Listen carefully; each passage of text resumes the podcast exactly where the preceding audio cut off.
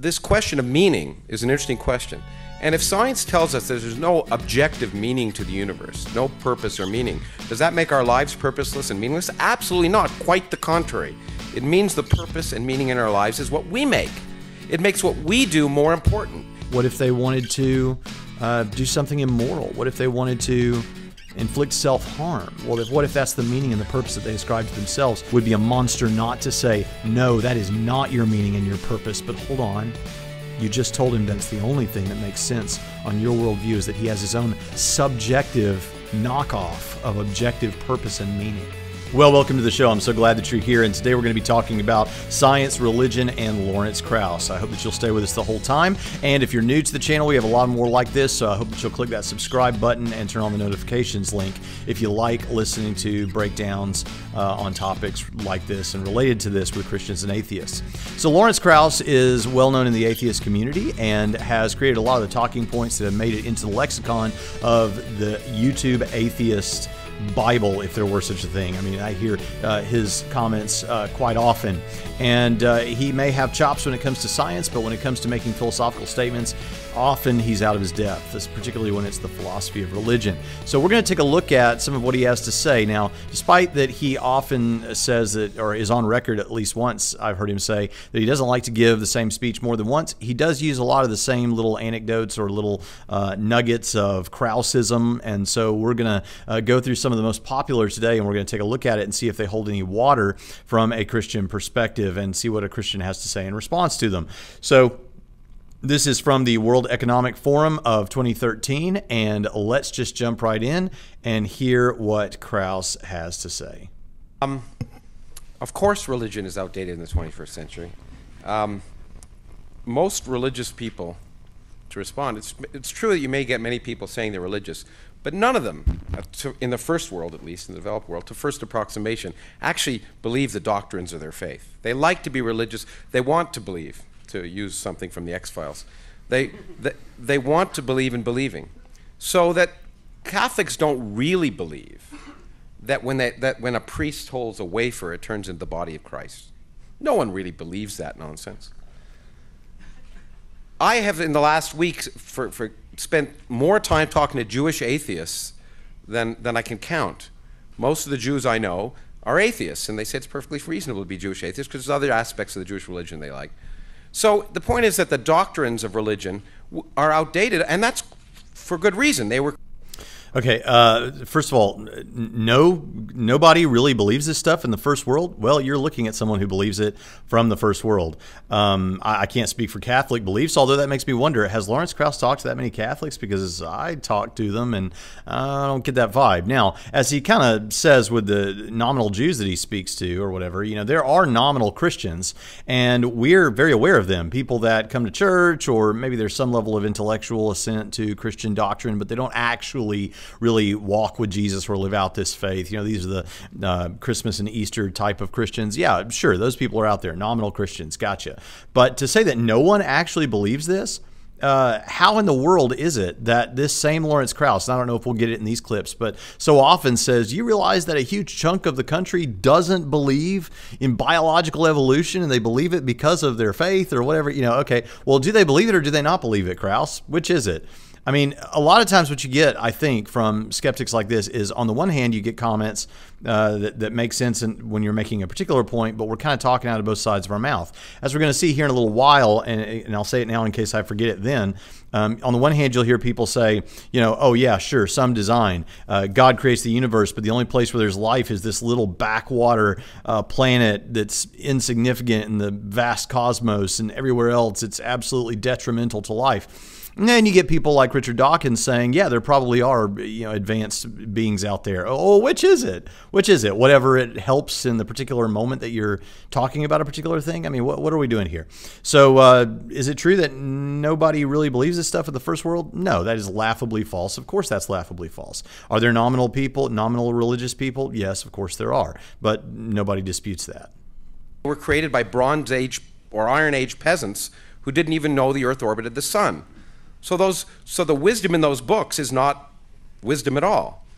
Okay, now first of all, uh, you'll for those of you that listen regularly, I, I provided some clips by uh, Michael Heiser uh, a few episodes back, where Michael Heiser um, shows uh, makes the point that look, um, it may be that you're misunderstanding the passages in the Old Testament that are that, that seem to give you some kind of a cosmology that is out of step with science. But consider the fact that if God wants to communicate to people in an ancient context who know nothing about modern cosmology and physics and quantum mechanics and all these kind of things, uh, that he's trying to communicate to them theological points. Why is he going to say, okay, now before we talk about this, I need to explain to you what quarks are, and I need to explain to you, you know, where we're going in the future with science and all these kind of things that people um, thousands of years from now are going to understand. Uh, the person would be sitting there saying, does he not understand who I am? This is completely irrelevant to me. No, God was communicating to people uh, points that were relevant to them and that would be relevant to us that we can clear enough understand today after the fact, and he communicated it to the to them in a way that they would understand.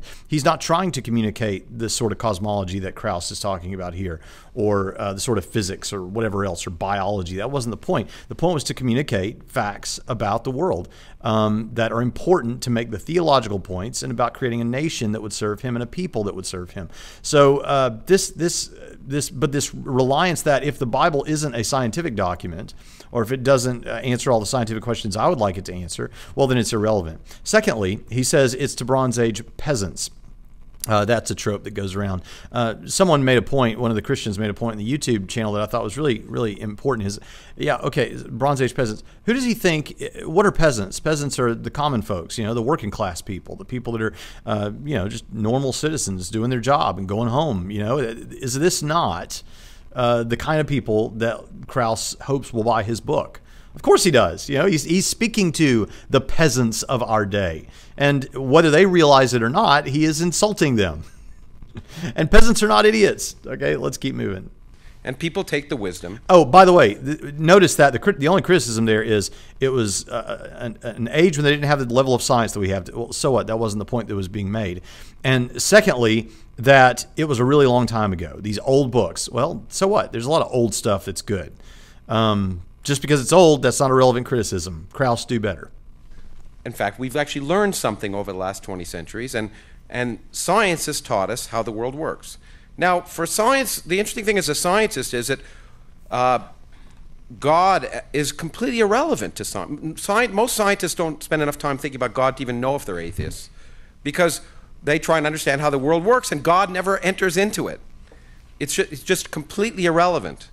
And in fact, the more we've learned about the natural world, the more we've learned that you don't need any divine intervention to explain anything.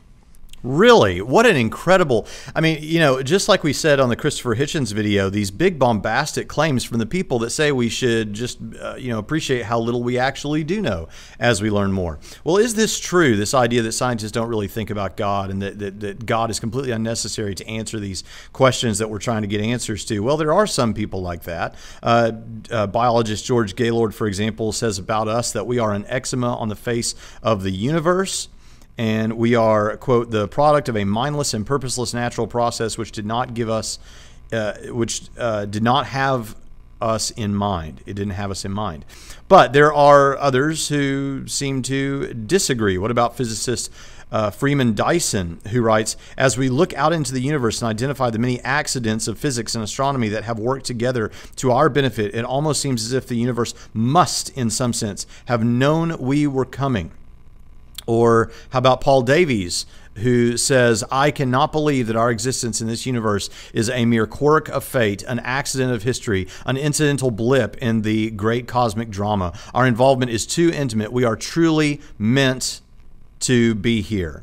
Um, what about Roger Penrose speaking about mathematics? He says, It is hard for me to believe that such superb theories could have arisen merely by some random natural selection of ideas, leaving only the good ones as survivors. The good ones are simply much too good to be survivors of ideas that have arisen in a random way. There must be, instead, some deep underlying reason for the accord between mathematics and physics. John Polkinghorne says, quote, Science does not explain the mathematical intelligibility of the physical world, for it is part of science founding faith. Uh, let's see. Uh, yeah, for it is part of science's founding faith that it is so. Um, we got more. What about Peter Atkins, who believes that space time generates its own dust in the process of its own self assembly? Now, now listen to this atheistic description here. Uh, space time generates its own dust in the process of its own self assembly. And he refers to that as a cosmic bootstrap. Uh, referring to the self contradictory idea of a person lifting himself by pulling up on his own bootstraps. Uh, but Keith Ward uh, says about this, about Atkins' view, um, that it's self contradictory and is logically impossible for a cause to bring about some effect without already being in existence. He says, between the hypothesis of God and the hypothesis of a cosmic bootstrap, there is no competition. We were always right to think that persons or universes who seek to pull themselves up by their own bootstraps are forever doomed to failure. Charles Townes, who won the Nobel Prize for Physics in 1964 for his discovery of the maser, the forerunner of the laser, writes, quote, In my view, the question of origin seems to be left unanswered if we explore it from a scientific point of view.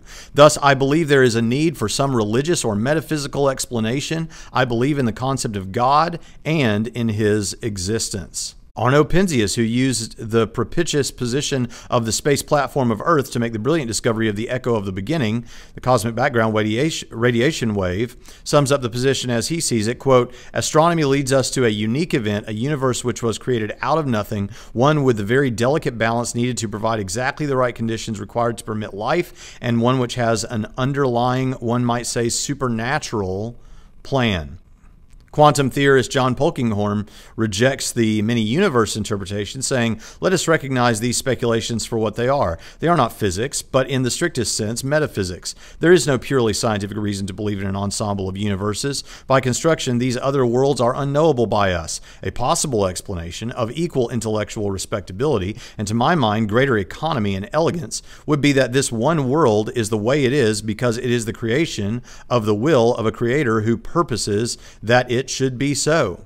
Cosmologist Edward Harrison reacts in a similar way, saying, quote, Here is the cosmological proof of the existence of God, the design argument of Paley updated and refurbished. The fine-tuning of the universe provides prima facie evidence of deistic design. Take your choice, blind chance that requires multitudes of universes, universes or design that requires only one. Many scientists, when they admit their views, incline toward the teleological or design argument. Finally, Arno Penzias again reminds us that the notion that there is a teleological dimension in the universe goes back millennia.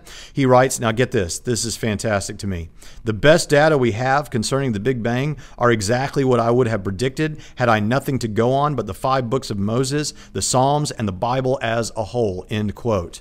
You can get all those quotes and many, many, many more like them in John Lennox's book, God's Undertaker, which is fantastic, and I recommend it to you.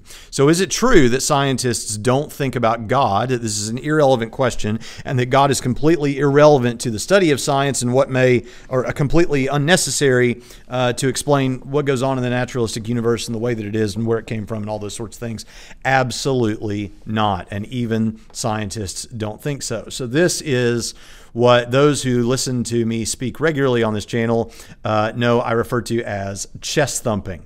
And it's it has real persuasive power to uh, Christians who are, are experiencing doubt or to um, unbelievers or people who are looking uh, who, who are uh, uh, looking to back up their own opinion with cherry picked evidence. This sort of thing really does uh, confirm what they want to be true, or it can instill doubt. But it's just it's just mockery. It's just chest, thumping. It's just um, overblown confidence. Let's keep going. As far as morality is concerned, and the person you want to be, which is really what, what I think is, is the heart of what what religion when religion provides many things for people, and we can't deny that. The question is, how can we take the things that people need, community, uh, support, hope, and, and use the real world to build those quantities. Because religion, if you base your beliefs and your actions on myths that are incorrect, you're in inevitably going to take irrational actions. And so, what we want to do is, is, is what science does, which is force people's beliefs to conform to the evidence of reality rather than the other way around, and not assume the answers to questions before we even ask them. Okay, well, it's we're not assuming the answers to questions before we ask them, but I agree with him. If you have wrong beliefs, that can lead to wrong actions in the world. And uh, yeah, I think there are religious people with wrong beliefs that lead to wrong actions. All of us can think of examples of that with terrorism and, and other things. Um, but you, you understand that goes both ways, right? Like that cuts both ways. Sure, we want to have right beliefs, but we all want to have right beliefs, and we all, of course, believe that wrong beliefs can be dangerous. Um, but that can happen within the realms of science too. Uh, if it is, and I know this is something that Christian apologists have said for decades, uh, but they say it because it's true. If you instill young people with the thinking that they are mere animals, uh, mere animals, and that morality is subjective, whatever Krauss wants to say about morality, fine, whatever. But you can't have objective morality without God as a foundation for that objective morality. And no matter what you have left, it's just subjective. It's it's uh, it's just uh, says who. It's your opinion. And I've been saying this a lot lately, but I, but it's true. Uh, objective things are things that we can think of for shorthand as matters of fact, and subjective things are matters of opinion. Um, and it may be the opinion of a large number of people. It may be the opinion of everyone on planet Earth. Uh, but it's still just a subjective opinion and not objectively fact uh, if there's no grounding for that morality because you can always just say, says who? Says who? And we're going to get to see this more in just a few moments. So even though I've mentioned it a lot lately, I need to I need to remind you here that uh, you know if, if you know subjectively, what's the best flavor of ice cream? Well, it's a matter of opinion, right? Depends on the subject. Um, whose morality is correct? Is, is it okay to smoke marijuana uh, for recreational purposes or to buy and sell marijuana for recreational purposes or not? Depends where you are and what your community thinks about that. Unless there's an objective foundation for that morality. And guess what? That extends to abuses, that extends to sexual abuse, that extends to genocide, that extends to, uh, you know, of course, racial um, uh, discrimination, that extends to every evil on planet Earth. It's not really evil if there is no grounding for objective morality. It just becomes a matter of opinion. And so that's that's very very important to this discussion, I think. And use the rational world to build a global society, not an exclusionary society, but a global world where people can live together based on the reality that we're all humans sharing this planet and we need to work together to build a better place. A morality based on rationality and not outmoded religious beliefs. A famous biologist once said every scientist is an atheist when they go in the laboratory. They don't think anyone is twiddling the knobs. They, and and, and um, that they accept the fact that the evidence of the experiment will tell them what's going on. They don't think that someone's controlling it. So uh, I, I don't define myself as an atheist. I should first say that. I define myself as an. Wait a minute. Hold on. First of all, so scientists are atheists when they go into the laboratory. Th- this is um, this is a bit silly, frankly. Scientists who are doing work in those fields have to assume what is known as uh, methodological naturalism. That means, for the purposes of their job, they're not going to presume supernatural uh, forces at work or something like that. That's because that's not what they're trained to deal with. They're trained to deal with, and they're doing an investigation, a naturalistic investigation of the world. So even if they personally believe that God exists and that Jesus rose from the dead and that miracles can happen and that there's a supernatural dimension to reality, they're not presuming that for their work. They're presuming naturalism. They're presuming methodological naturalism. That's a, that's opposed to method uh, metaphysical naturalism, which has to do with your beliefs and claims about the nature of reality. So, of course, I mean, but that's true of, of any field. I mean, if someone is going to do geology, they're going to presume methodological geology. They're going to follow the uh, principles and rules related to geology and uh, things like that. So, so this idea that um, everyone's an atheist when they go into the lab, no, no, no. Everyone's a methodological naturalist when they go into the lab. That's important distinction. But to reference Lennox's work again, God's Undertaker, interestingly, he says that we live in an ordered universe and that it obeys rational laws. Um, you could just as easily, instead of calling that methodological naturalism, you could call it methodological theism because you're presuming uh, a very theistic idea that this world is rational and ref- reflects rational thought and that we can do investigations and that there's order to it all and, and those sorts of things, which would hint at a rational mind as the creator. So we could just as easily call it methodological uh, theism. But of course, we wouldn't do that, right? Because we're not trying to. Um, we're not trying to bug people. We're just trying to, but, but I'm just saying that can go either way. So, are we atheists when we go in the lab? No, these people that do that are just methodological naturalists. An anti theist. Um, namely, I. Oh, here he says he's not a uh, he's not an atheist. He's an anti-theist. We get uh, tagged a lot with this idea that we're just running on wish fulfillment as religious people. We would like it to be true, so so that's why we believe it. But here you've got a guy who would like it not to be true. Hitchens said the same thing. He would like it not to be true. He's an anti-theist. So um, you know, watch and see. Is there any bias here? Now, I'm not going to hold it against him. That he does that he's doesn't think it's true is a, is maybe a separate question from the fact that he would like it not to be true. But those might be related, and there might be a motivation there. And likewise, for some Christians, it may well be that they would like it to be true, and that's a motivation to believe it. But uh, the, the, the wish fulfillment thing can be a separate detail.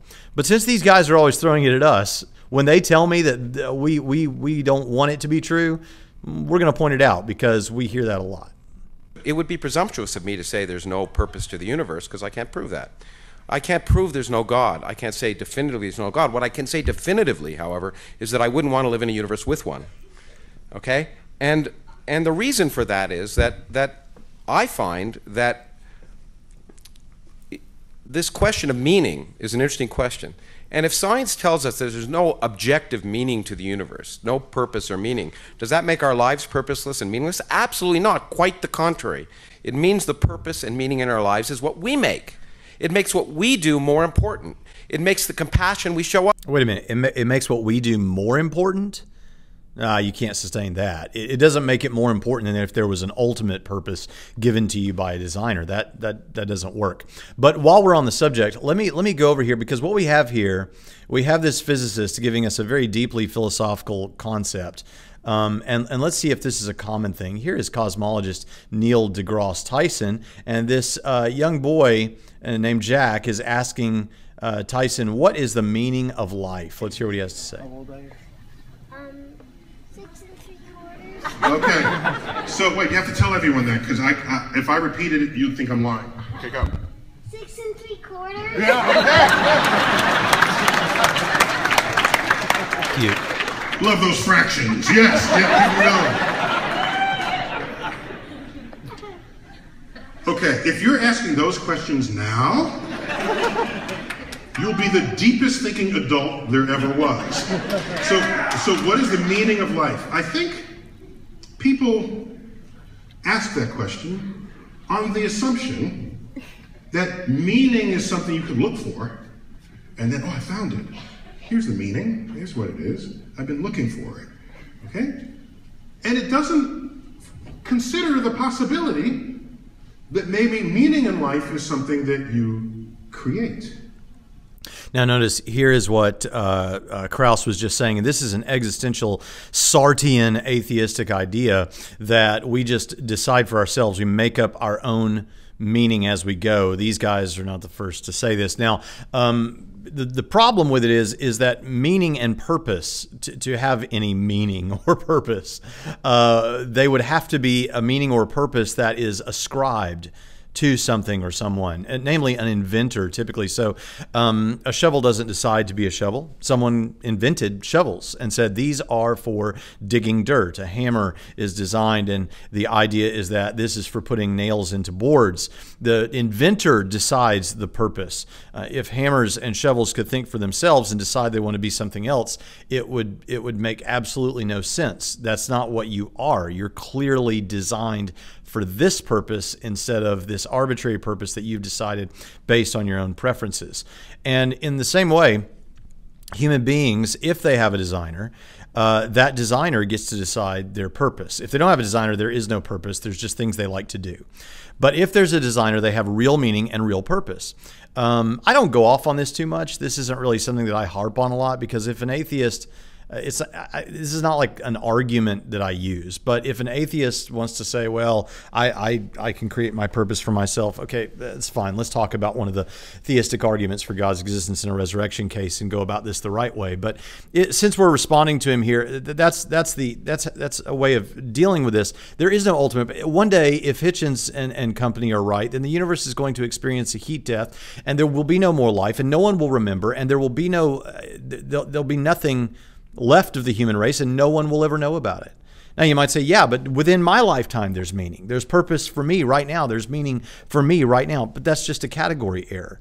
You don't ascribe your own meaning or your own purpose. It's like the shovel and the hammer again.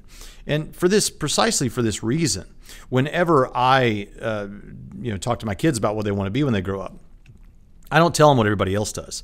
Everybody else tells their kids, including Christian parents, wrongly, you can be whatever you want when you grow up. Now, is that true? Well, it's true in the technical sense that they're able to be a number of things. They're they're actually not able to be anything they want to be. Um, but they shouldn't be whatever they want to be. If there is a designer, they should seek what was his purpose for my life.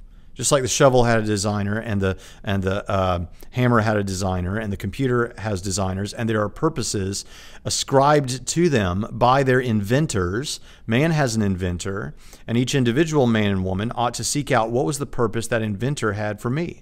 And there are overarching purposes like glorifying God and serving Him, but there are specific individual purposes. What does He want for my life? And so with my daughters, I tell them, you can't be whatever you want when you grow up. You be what God wants you to be. Um, but those things are going to be consistent with your motivations and your desires and things like that, if those are good desires um, that you should have.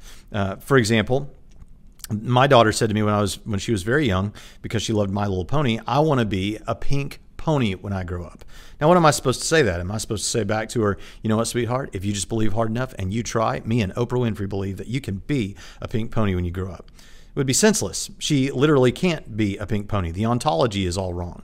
Uh, moreover, uh, since she's my daughter, uh, I don't think she can, in the softer sense, though she could, I don't think if she wants to please God, she can work anywhere that is called the pink pony, if you catch my meaning.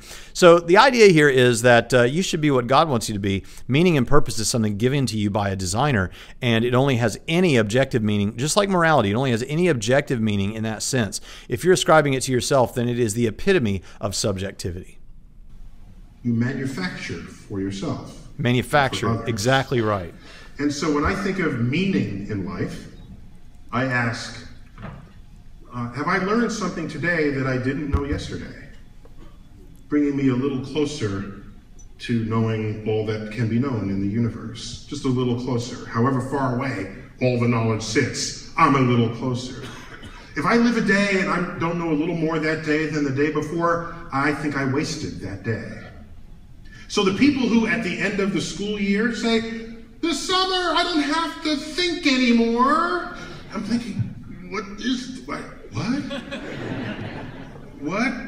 The to learn is to become closer to nature.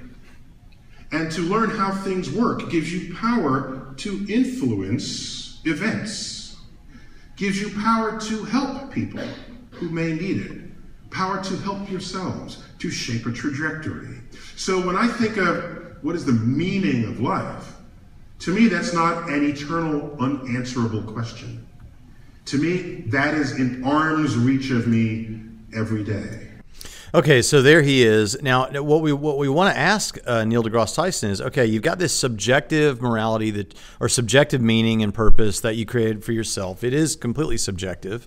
Perhaps you would agree. There's no, there's nothing real about it. There's no, there's nothing grounded about it. You've you've made it for yourself. But you say those people that that say, hey, I don't have to go to school anymore. Um, you speak about that as though that's a bad thing.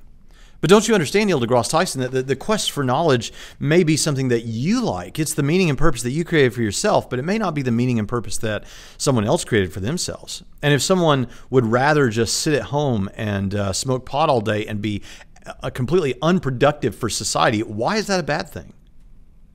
Why, why is that? Why, why would it be better? to use a value based term that atheism cannot account for in any objective sense. Why would that be better for them to decide to learn something every day. Why is it that, that for anyone besides you who sees things differently than you, why is it a wasted day for them to learn nothing? The only way to say that it is would be to try and speak as though meaning and purpose, the, the meaning and pur- the meanings and purposes that you recognize for yourself are also somehow binding or applicable to other people as well. Now, let's say that Neil deGrasse Tyson were to say to us, yeah, I recognize that they're not. I, I mean, I hate it, but I recognize, I'm just going to grit my teeth and recognize that they're not. Well, that's fine, but I don't think he would live that way. I think he deep down does think everyone should, and he uses terms like should and shouldn't, you know, and good and bad and better and worse. Uh, we'll see more of that in just a moment. But but I think that deep down he does see that as, in some sense, binding on everyone. Everyone has a certain meaning and purpose that we share, that is objective, that we should want to learn. And I agree with him. The problem is his worldview cannot account for it. He says that this quest for knowledge allows us, and notice he's inflicting his meaning and purpose. He's begun by telling young Jack that Jack can decide on a meaning and a purpose for his own life. It comes from him. It's not like something that you go out and find, it's within arm's reach. You decide it for yourself. But what if little Jack, and I don't know little Jack, but someone like little Jack, wanted to do a genocide? What if they wanted to uh, do something immoral? What if they wanted to inflict self harm. Well, if, what if that's the meaning and the purpose that they ascribe to themselves? Would be a monster not to say, no, that is not your meaning and your purpose, but hold on. You just told him that it was, and it's the only thing that makes sense on your worldview is that he has his own subjective knockoff of objective purpose and meaning. So, so, so, what do we do with this? What do we do with this?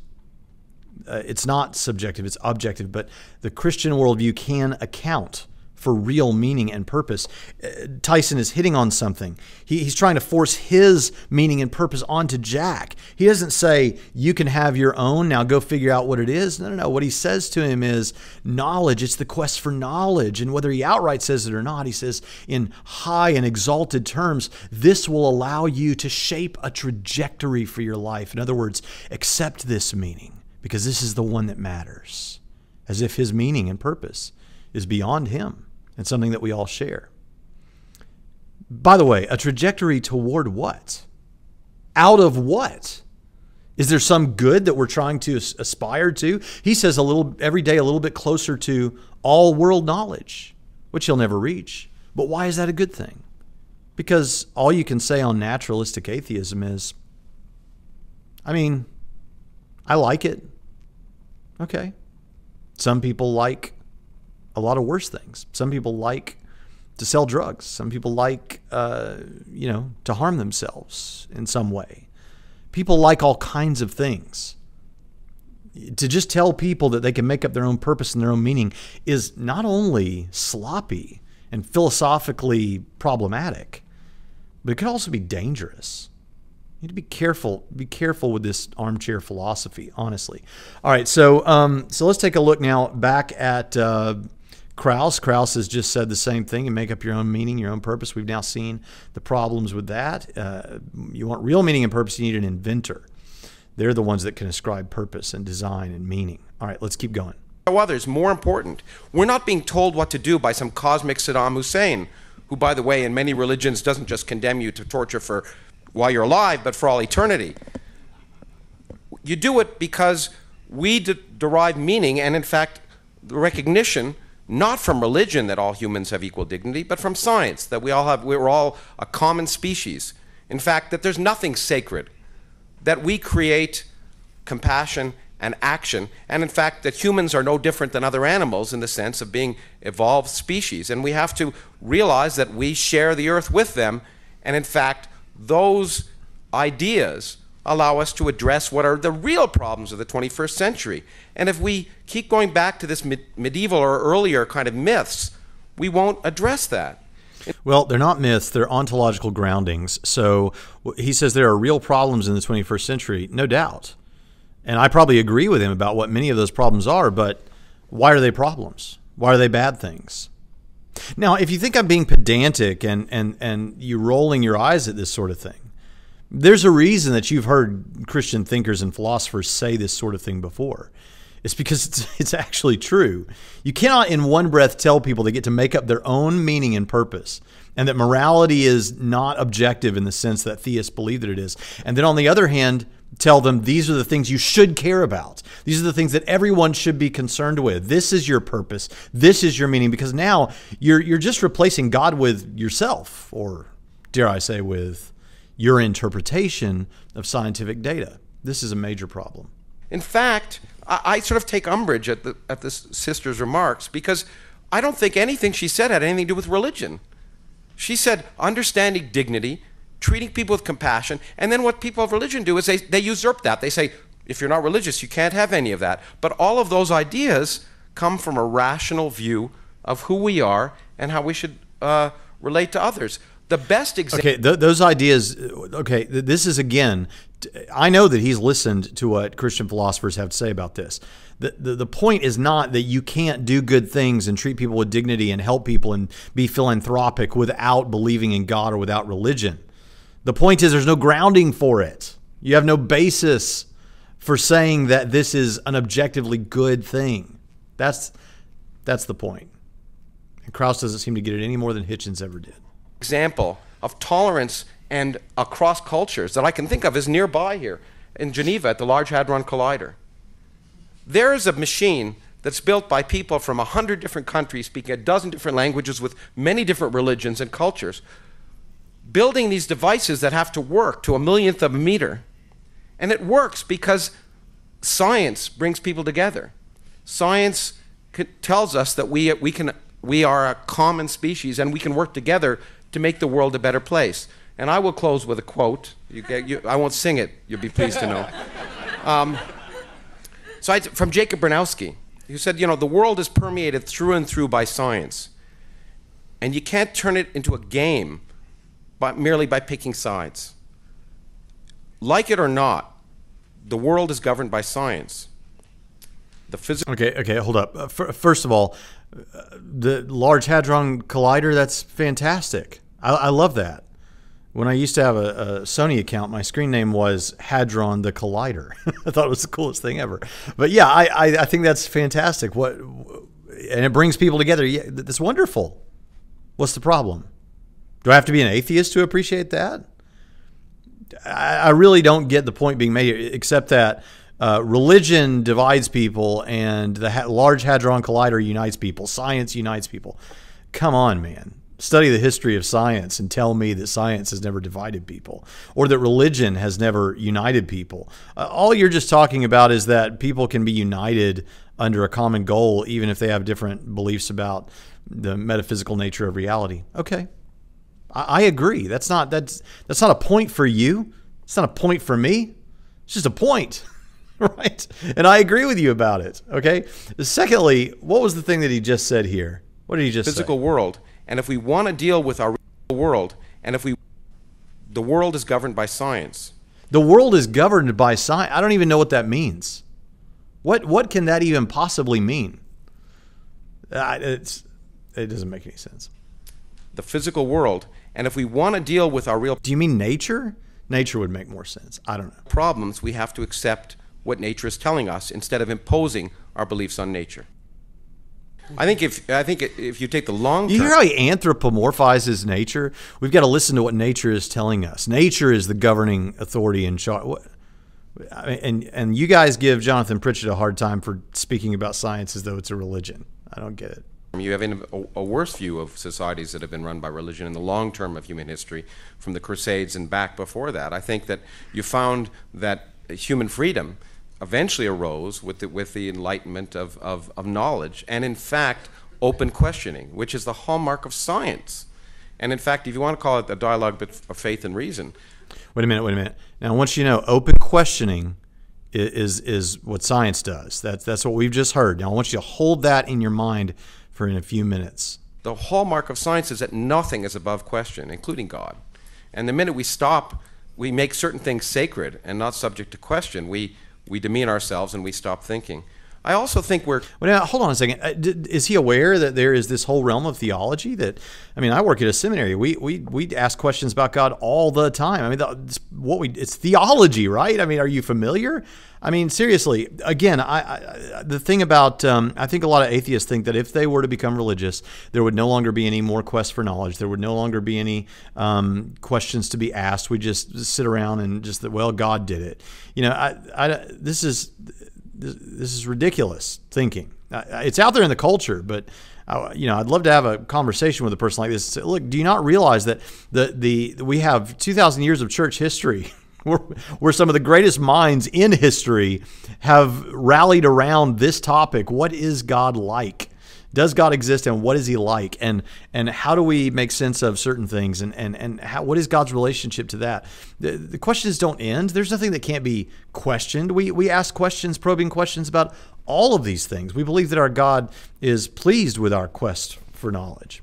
We're kind of, I have to say, I think we're missing, uh, we're, we're deviating from the point of this discussion. The question, the question isn't, isn't is religion important? Because that's an obvious thing. Religion is obviously important. Great. So are nuclear weapons. The, the, the, question is, is religion outmoded and are nuclear weapons outmoded? And will the world be a better place without them? And the answer... No, the question is, is religion real and are nuclear weapons real? And the answer in both cases is yes. Both those is yes. Uh, okay, religion is very important, nuclear weapons are very important, but neither of them in the modern world serve a productive purpose. And so I, I think that I, I, I accept and don't need to debate the question of whether religion is an important part of, of the way the world is run. The question is, should it be, uh, uh should it continue to be, and is it decreasing? And in fact, what also hasn't been pointed out is that in most places, in fact, happily, monotonically in the, in the first world, um, the people identifying themselves as religious is decreasing year by year. The first year in England, by the way, as you know from a recent poll, more than a, more than half the population finally acknowledged that they, they didn't have any religious affiliation. In the United States, even, it's been decreasing in spite of the efficiency of competition. So I find it. Actually, let's pull together some of what Krauss said earlier about certain people that don't believe. He says nobody really believes this stuff, but of course they do, right? But uh, let's pull some of that together. What What is actually the case? And you can check this out for yourself. It's not that difficult to research the data and find it. But what's actually happening is that in the mainline Christian denominations, the people who were nominal all, all along, the people that Krauss is talking about who didn't believe and were just kind of going along because they felt like they should go to church or they just hadn't admitted to themselves that they're just not really believing this stuff. Okay, those people are are starting to identify as nones or as atheists or whatever. But uh, what we're finding is that and those denominations are dying. Those that's true. The mainline denominations are dying out, and people are leaving those. But where they're going is to uh, non-denominational churches and other churches. And what we see is actually evangelicalism is actually holding its own. Um, and the people that were more serious, that always really did believe, they still really believe. And the people that were just nominal, yeah, they're slipping away. But what you're left with is still an evangelicalism that is holding its own and is actually stronger as a result because it looks like the newer generations are interested in what is true, not just, I'm just going to do this because my family always did or whatever. It remarkable. So the idea is that science doesn't have any spirituality, which of course is wrong if you want to if you want to get awe and want the reason I write books, the reason I talk about science, look at a Hubble Space Telescope picture of the 400 billion galaxies in our universe. Look out and see galaxies 10 billion light years away that may once have had civilizations around them that are living each of them as 100 billion stars. Look Now, hold up. Again, I want to say something about this alien business. Um, based on what he just said. Next time an atheist says to you as a Christian, whoever you are out there listening, oh, you, you believe that um, you believe that uh, Jesus uh, really rose from the dead because there were all these eyewitnesses and all these kind of things, and and well, why don't you believe in aliens? Because after all, there are people that claim that sort of thing. Why don't you point out to them that people like Lawrence Krauss and Richard Dawkins and others, who are the movers and shakers in the atheist community over the past uh, couple of decades at least, they they believe in aliens. or at least they think it's highly likely. Why don't you Why don't you point that out to them? Uh, the the only rub I can think if they if they grant that the only rub I think they must have is that well is there something in the Bible that says that there aren't any aliens? I, I don't I don't I don't know where they're getting. We did an episode years ago on uh, what would it mean for Christianity if aliens turned up if suddenly we found out there was aliens. Nothing as far as I can tell. Be really interesting. It might prompt some good theological discussions and questions, but I don't think it would do any damage to Christianity. It's weird. It's weird what people uh, poke at. Eh, poke You, surely you don't believe in aliens, and yet atheist after atheist believes in aliens. Look at what we learn about the universe. Look at how atoms work. Those things produce awe and wonder and mystery. The reason I'm a scientist is I love mysteries. And so to pretend that science is just dry and has no spirituality and therefore is some, somehow less significant than faith is just to misunderstand science and, and to demean it. And so well, we know that Lawrence, and I don't mean to, I'm not trying to be um, a jerk here, but we know that Lawrence Krauss likes to play with definitions. Um, he, he admittedly plays with definitions when it comes to uh, things like beginning and what the word nothing means and, and these kind of things. But uh, what does he mean by spirituality? Do you, believe in the spiritual? Do you believe that we are substance dualists that have a physical body and an immaterial spirit or soul?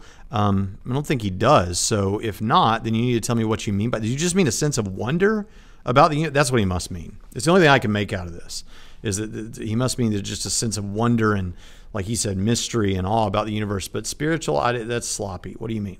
So the point, the the the the the, the discussion we can have is how wonderful and amazing the universe is, and I think we would share in that discussion. But to condemn science as being um, consumerism. Look, I'm an educator. I want to educate people because I want to, them to learn about how to live a better life and how the world works and to be able to make their own decisions and to experience more joy because the more you understand yourselves and the more you understand nature, I think the more enriching life is. I think that Okay, the, you hit a key uh, point, and uh, I hold agree with you. I, I don't know what they're. I don't know what the other characters on stage have said here, but th- that he may be reacting to. But like, I, I don't know that I've ever, like, ever run into someone who is against science. I I really don't know that I have. It's kind of like when people talk about the, you know, uh, these weird things like uh, snake handling churches. You ever heard of a snake handling church? There was a reality show where they had a couple of them for a little bit. These snake handling churches, where they believe that based on a misunderstanding of the ending of Mark, they think that uh, uh, they can handle, they can hold these snakes, and, and nobody, and the snakes won't bite. They'll, they'll be perfectly safe, and these guys end up dead. But the, the point about it, it's not funny. But the point about it is, I, I, I hear you know about that being all over the American South. you know, These these these snake handling churches. I come from my family comes from the Appalachian Mountains region. I, my family, both sides, comes from Cookeville, Tennessee, which is West Tennessee. And um, I've been all over that area. Pastored in a place called McMinnville, Tennessee, which is which is also rural Tennessee. You know, not too far. I, I don't. I couldn't take you to a snake handling church. I, I can't tell you where one is. I've never been to one. I've never seen one. If I didn't know better, I would just say they were like an urban legend, but I know they, they do exist or have existed or something. But but I, I don't know I don't know anything about that. In the same way, it makes me think like who are these people that you're that you're fighting against? These uh, fictitious boxers that you're sparring with that think that science is a bad thing. I've never met anyone like that. I've never met anyone like that. Even oh, by the way, when Jonathan Pritchett, my co-host, says it, it's tongue in cheek. Okay, some of you are thinking, well, you're co-host. It's tongue in cheek. All right, that's that's not the point. You love science too.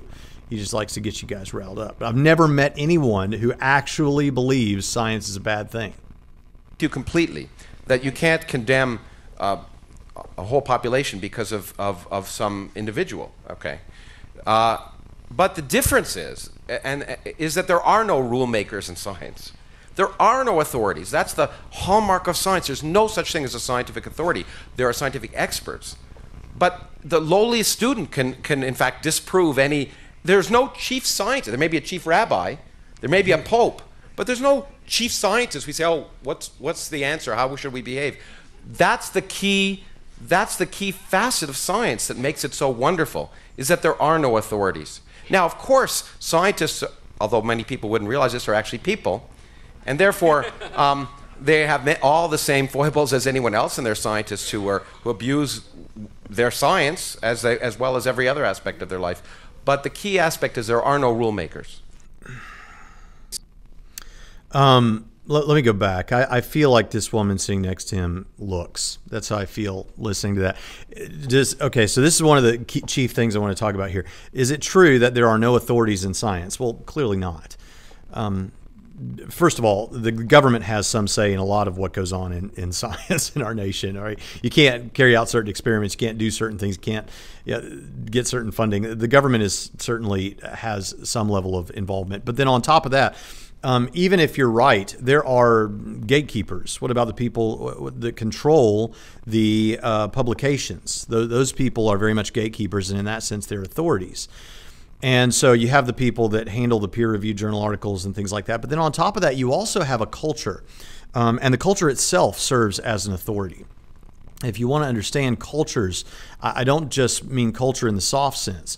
Cultures are very real things. They they have um, you know uh, structure to them. They have a history that has created to some degree the fabric of the reality of the culture. They have artifacts and they have legends within the cultures. And so things like this. Even even the culture of businesses have these things, and so it results in unwritten rules and codes of conduct that everyone just kind of understands. And newcomers to the culture have to get integrated into that and, and have to figure that out before they're going to be successful. And the culture itself can serve as a sort of authority. If you really want a good book on this, I, I would recommend Edgar uh, Sheehan's Organizational Culture and Leadership. I think it's in its fifth edition, and anyone getting business degree needs to read um, Edgar Sheehan's Organizational Culture and Leadership. Uh, it's just fantastic, and it explains all of this and the cultures, the micro cultures that develop within organizations and, and institutions, uh, like scientific institutions, like the, the community of science itself. Um, but then beyond that, I just finished a great book uh, called To Change the World by uh, James Davison Hunter. It's an Oxford book that I Oxford uh, published book that I think would really uh, behoove you to read this because it talks about how is it that that cultures change, and the thing is they're very difficult to change. And most people, in, including the religious right, has often made this mistake of thinking that you can change the culture uh, most of the time by changing individual hearts and minds. That if we change enough individual hearts and minds, then somehow that will change the, the culture itself. Unfortunately and counterintuitively, it doesn't work that way. Typically, it's not from the bottom up, it's from the top down. Um, think about this, for example. You, you, hear the preachers say things like that, and we certainly should be involved in evangelism. That's what I live for, reaching people, but we should be reaching people because we care about people. And perhaps one day that could change the culture in general. But you hear those preachers preach that way that we can change America by reaching these individuals.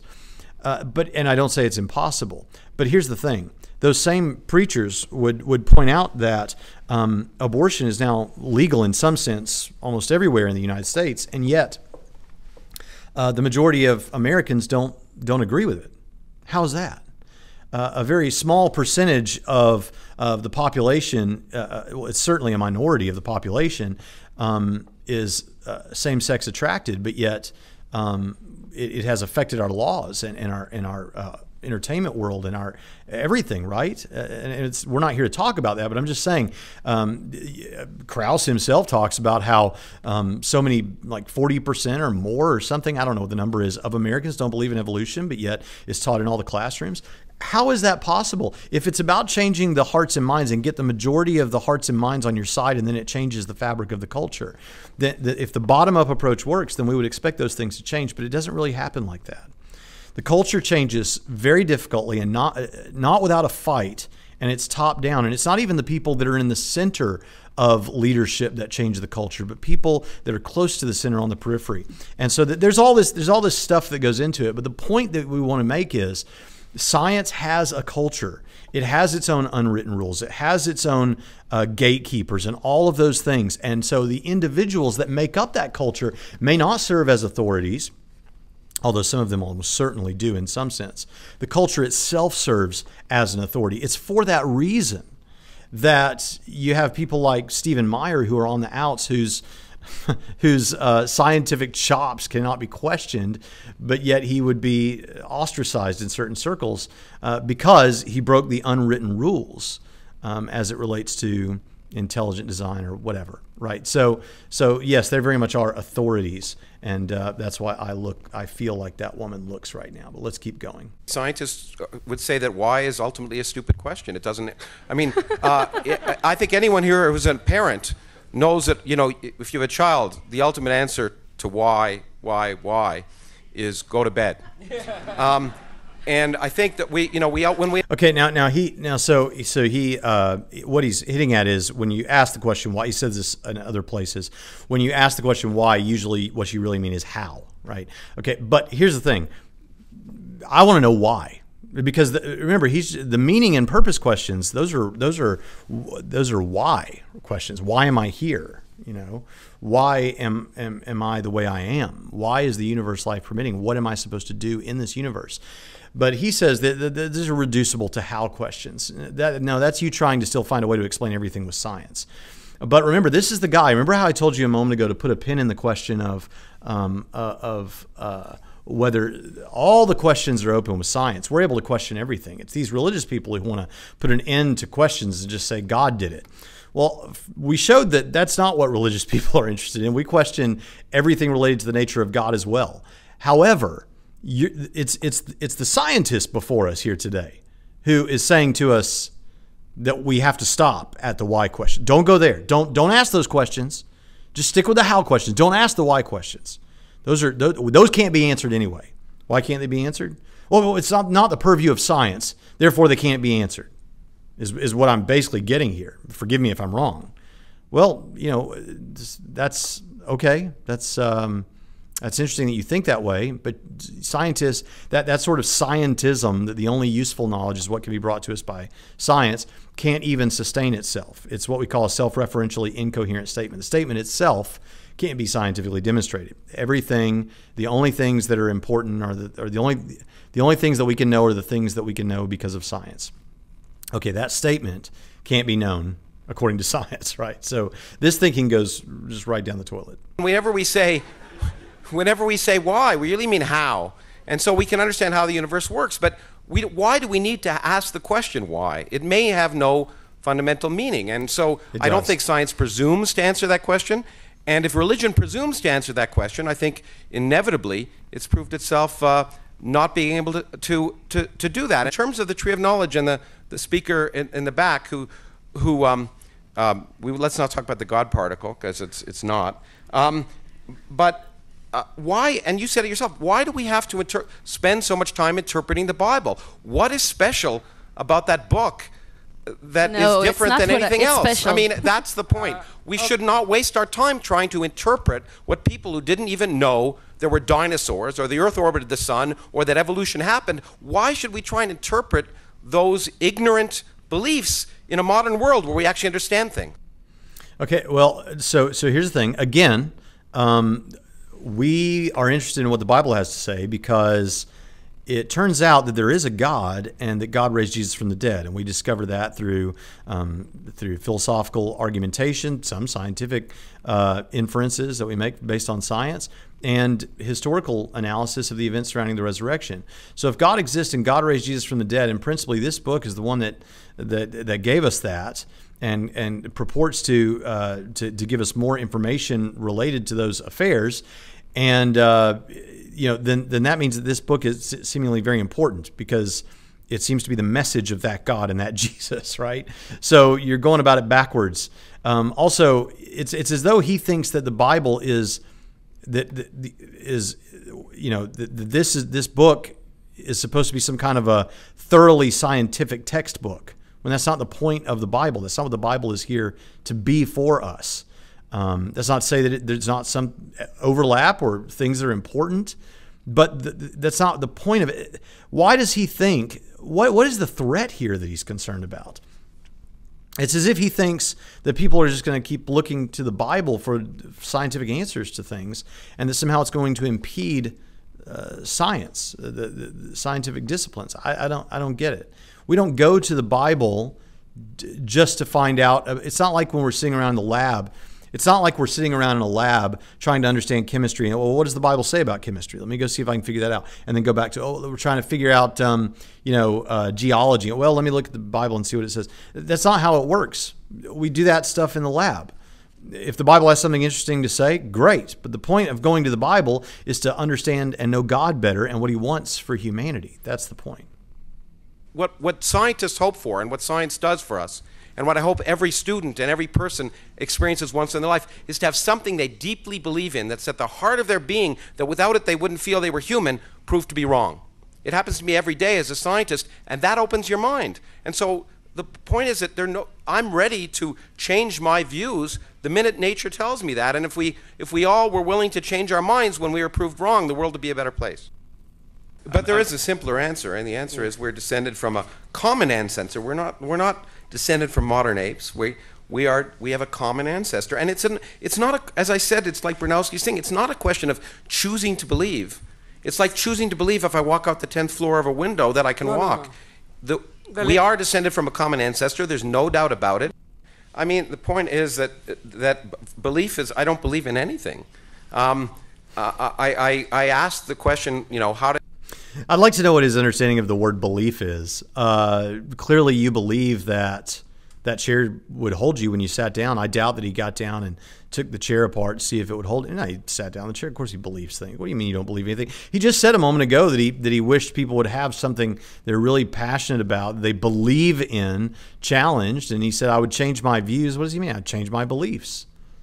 It's just trying to get away from any language at all um, that has any that has any religious connotations or ever has. how did how did we arise here?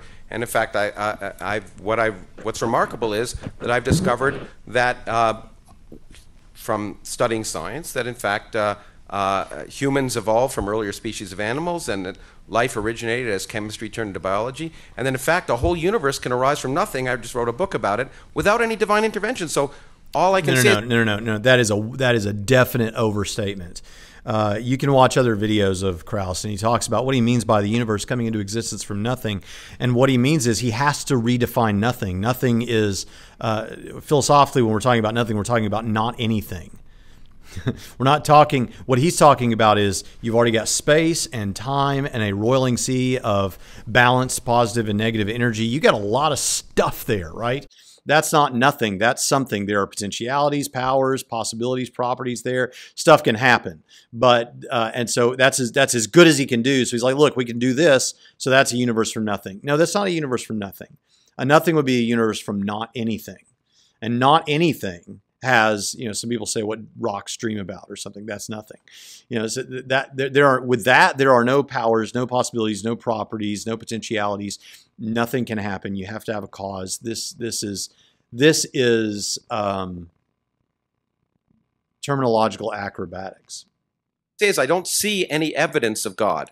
I don't see any evidence that there's a teapot orbiting Jupiter. I can't prove that there isn't. But I, since I don't see any evidence for God in any of my studies of science, the question is irrelevant. If Yeah, tomorrow Okay, great. Well, so so so here's the thing. Again, this is a man who knows the difference, but seems to regularly confuse methodological naturalism with metaphysical naturalism. When he says, "Well, everybody's an atheist when they go into the lab," right? That's methodological naturalism. Christian scientists can presume methodological naturalism when they when they go into the lab because that's their job. That's what they're supposed to do. Um, I liked how Blake Giunta once put it that um, I hope I understood him correctly or can describe it correctly, but he said, you know, someone who doesn't even believe that the Bible is inerrant or without error, without contradiction, could presume methodological inerrancy and sit down and say, all right, I'm going to, as an experiment, see how I could square the claims of the Bible so that they're not contradictory and not in error.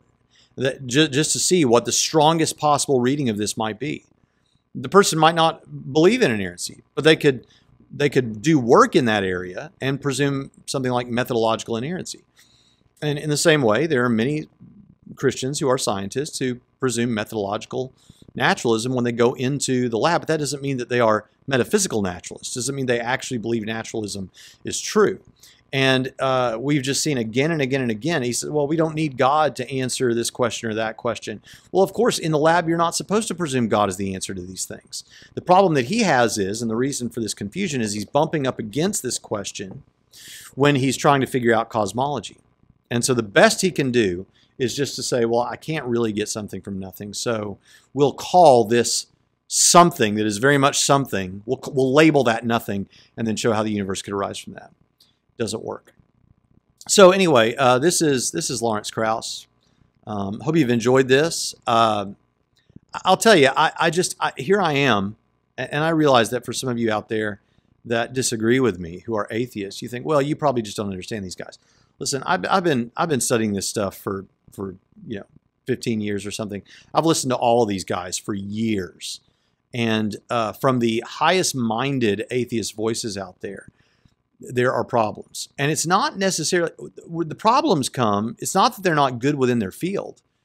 It's that th- Lawrence Krauss, who may be a, some kind of a, you know, revered name in your household, when he starts talking about philosophy eh, or something, it's it's then up for grabs. He's not he's not doing science anymore. Okay, when Richard Dawkins, same thing.